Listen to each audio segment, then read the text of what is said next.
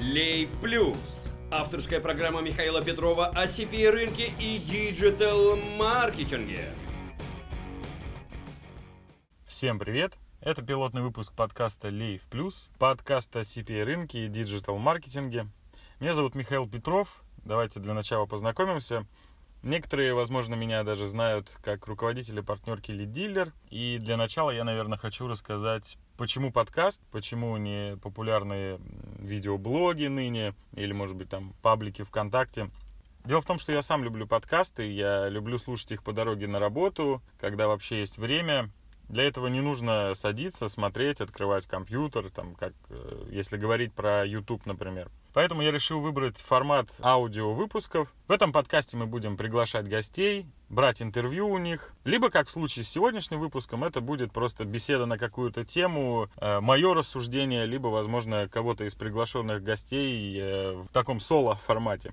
Итак, тема нашего сегодняшнего пилотного выпуска подкаста – это история арбитража, э, как в мире, так и в России в частности. И немного мы поговорим про перспективы этого рынка, о том, куда он движется и что сейчас представляет. Эта тема сейчас такая обобщающая э, для пилотного выпуска. Я хотел поговорить просто о рынке, о том, что это такое. Может быть, для тех людей, которые еще начинают познавать этот рынок, которые только начинают заниматься арбитражом. Я хотел бы рассказать о том, откуда это все появилось.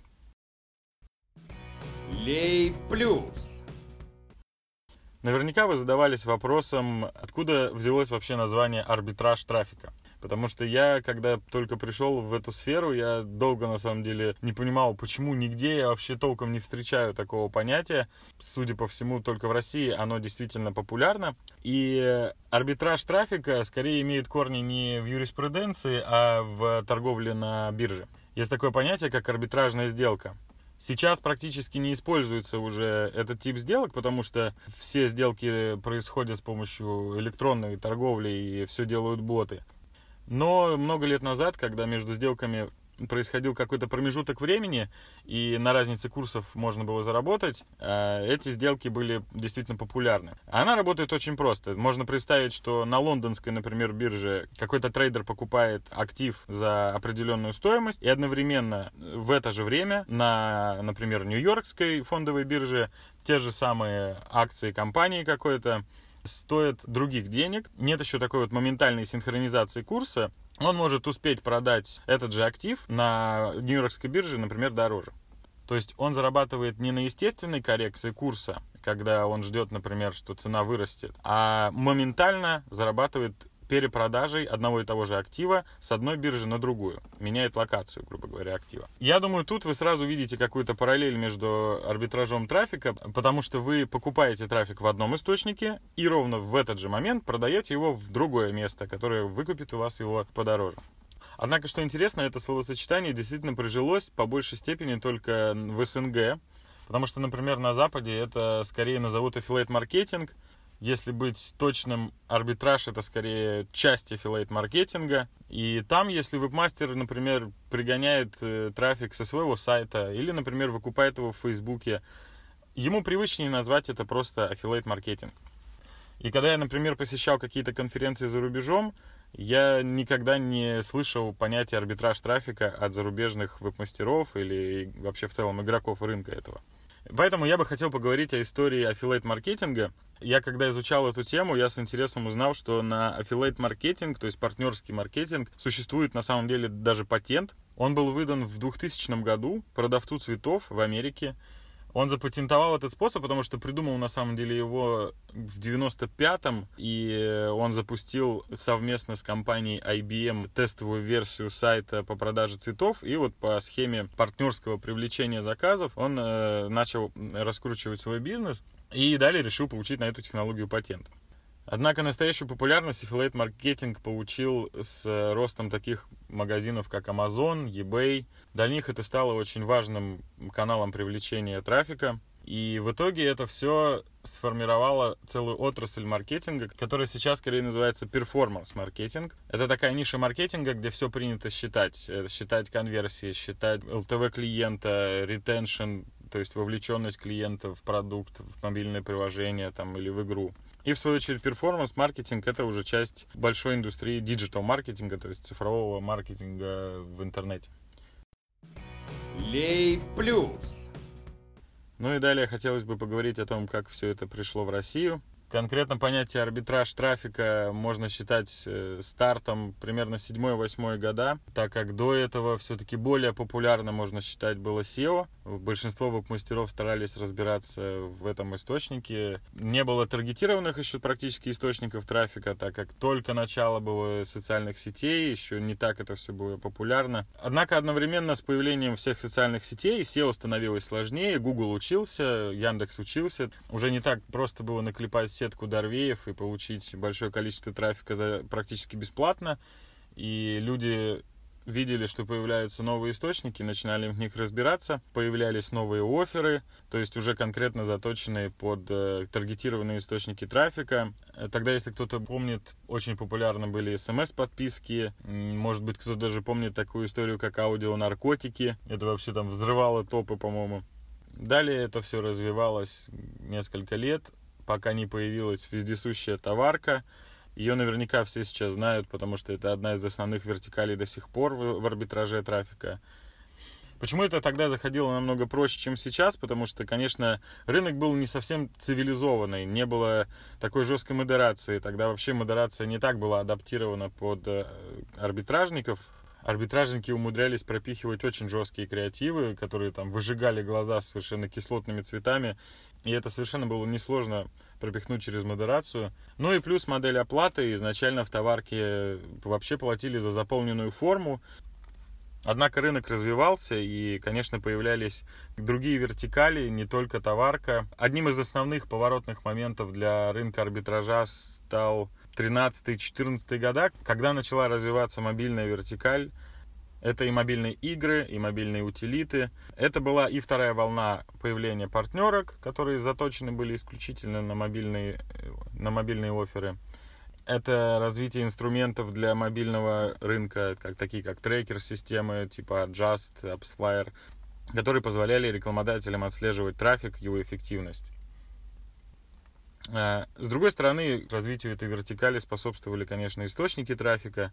Особенно тогда успешно мобильные приложения заходили с э, ВК-постов, то есть закупка напрямую в пабликах у админов. Это был один из самых удобных входов в арбитраж для всех начинающих, и на самом деле сейчас отчасти остается, потому что очень низкий порог входа, можно закупиться там вплоть до 100-150 рублей, и уже получать какой-то результат, понимать, стоит ли масштабировать. И очень многие нынешние успешные команды, какие-то а, крупные даже агентства аффилейт-маркетинга, а, они начинали с этого источника, с э, закупки постов, и отливали очень большие объемы на такие приложения, как Holo Launcher, тогда было очень популярно, Apus Launcher.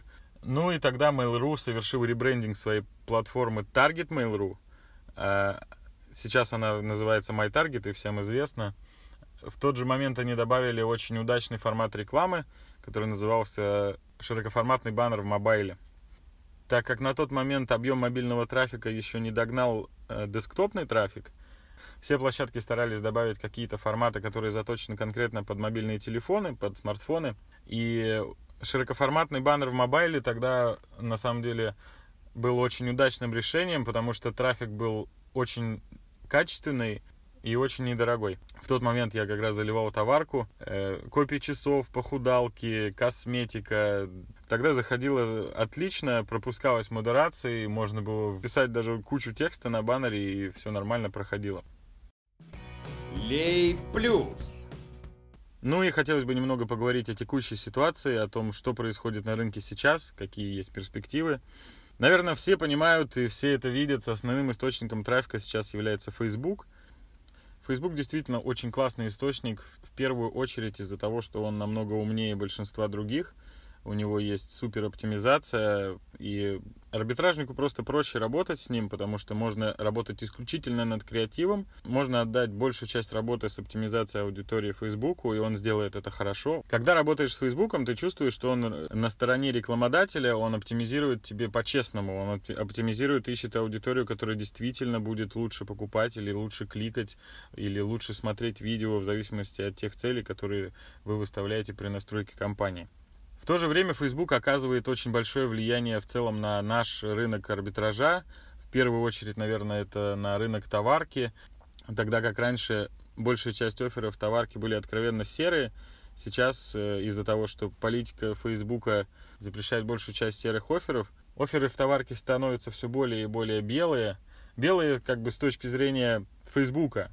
В любом случае они, к сожалению, до сих пор не отличаются высоким качеством или заявленной действительно работоспособностью.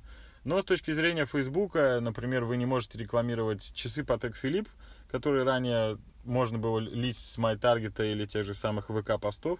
И поэтому сейчас на партнерках мы видим часы уже с какими-то, например, другими брендами, которые созданы специально для товарки. Ну и, конечно, основное, благодаря тому, что Facebook умеет хорошо оптимизировать, зачастую трафик там намного дешевле, чем где бы то ни было. При грамотном подходе там можно добывать очень дешевый и очень качественный трафик.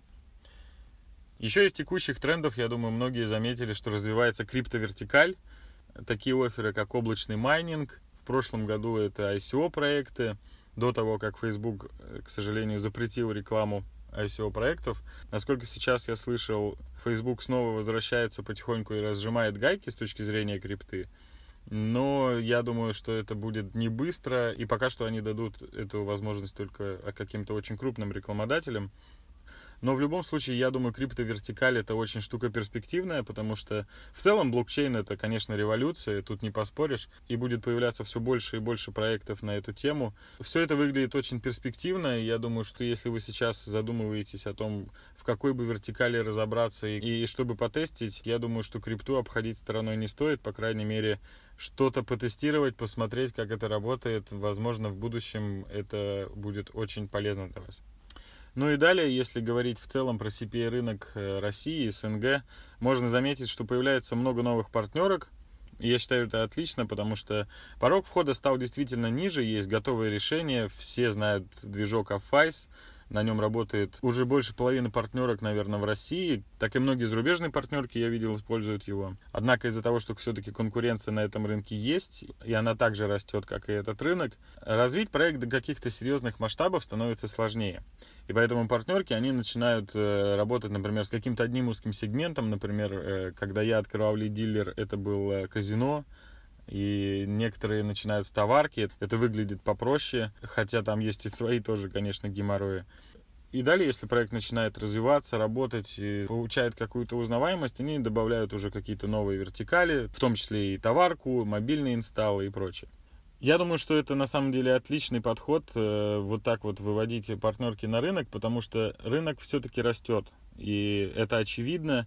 Никогда не слушайте тех, кто говорит, что арбитраж там умирает или что-то такое подобное, потому что у нас не просто рынок растет, а он на самом деле растет быстрее, чем западный. Я когда решил изучить вообще в целом этот момент, какую долю рынка занимает affiliate маркетинг в мире, в России, вообще куда это все движется, стало очень интересно наблюдать то, что, например, в России объем рынка сейчас составляет порядка 11-12% в целом от бюджета на весь интернет-маркетинг. И рост этой доли произошел на самом деле очень быстро, порядка трех лет это заняло, ну, грубо говоря, там примерно с абсолютного нуля мы э, вышли на объем где-то 11-12% от общего бюджета.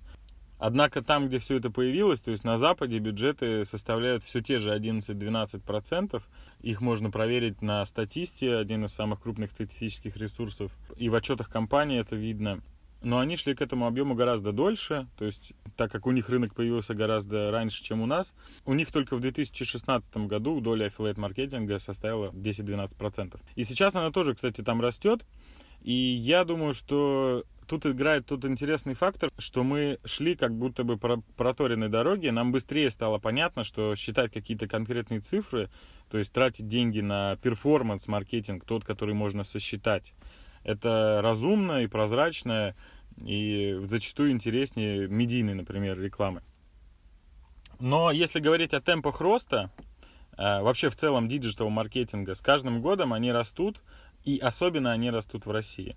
И вот сейчас я бы хотел показать такой контраст для тех людей, которые считают, что, например, арбитраж уже потихоньку умирает, или что слишком высока конкуренция среди партнерок и нет смысла открывать подобные проекты.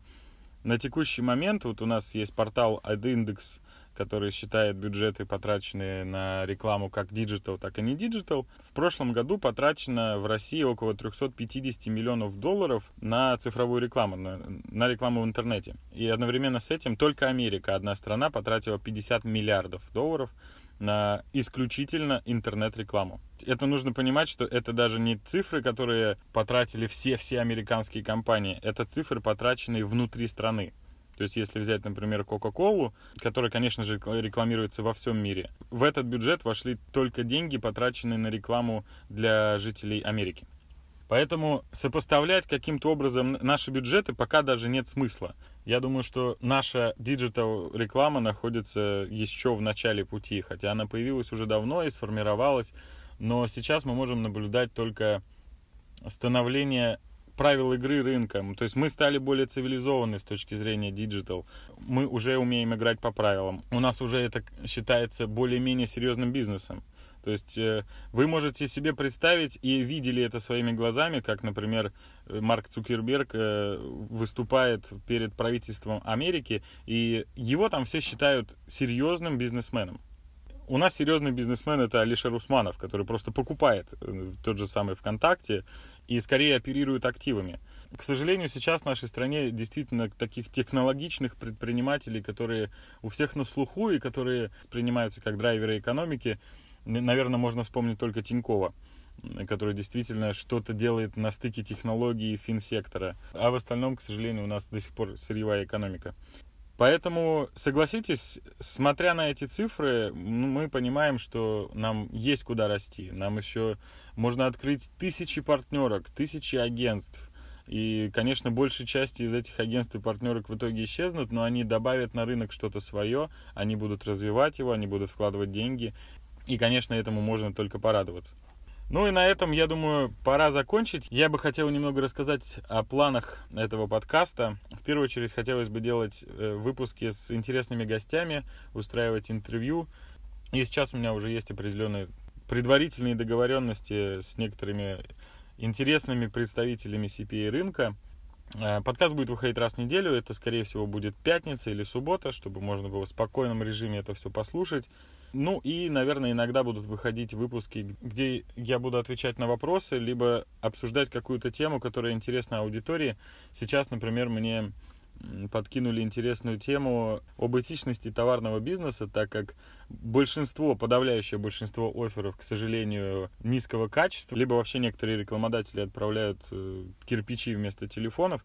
Вот хотелось бы это тоже обсудить, но я думаю, это мы уже сделаем после пары выпусков интервью. Анонс этого выпуска вы увидите в ближайшее время. Но, конечно, для этого вам придется подписаться на подкаст в iTunes или в приложении для Android, которым вы это слушаете. И, конечно, попрошу ставить оценки нам. Заранее, кстати, извиняюсь за качество звука пилотного выпуска. Я записываю его пока что без студии. Следующие выпуски я уже буду записывать на качественном оборудовании. И большое вам спасибо за то, что послушали этот выпуск. Э, поставьте нам хорошую оценку в iTunes. Это поможет подкасту быть повыше в выдаче, хотя на самом деле вам ли этого не знать. Всем большой удачи и пока.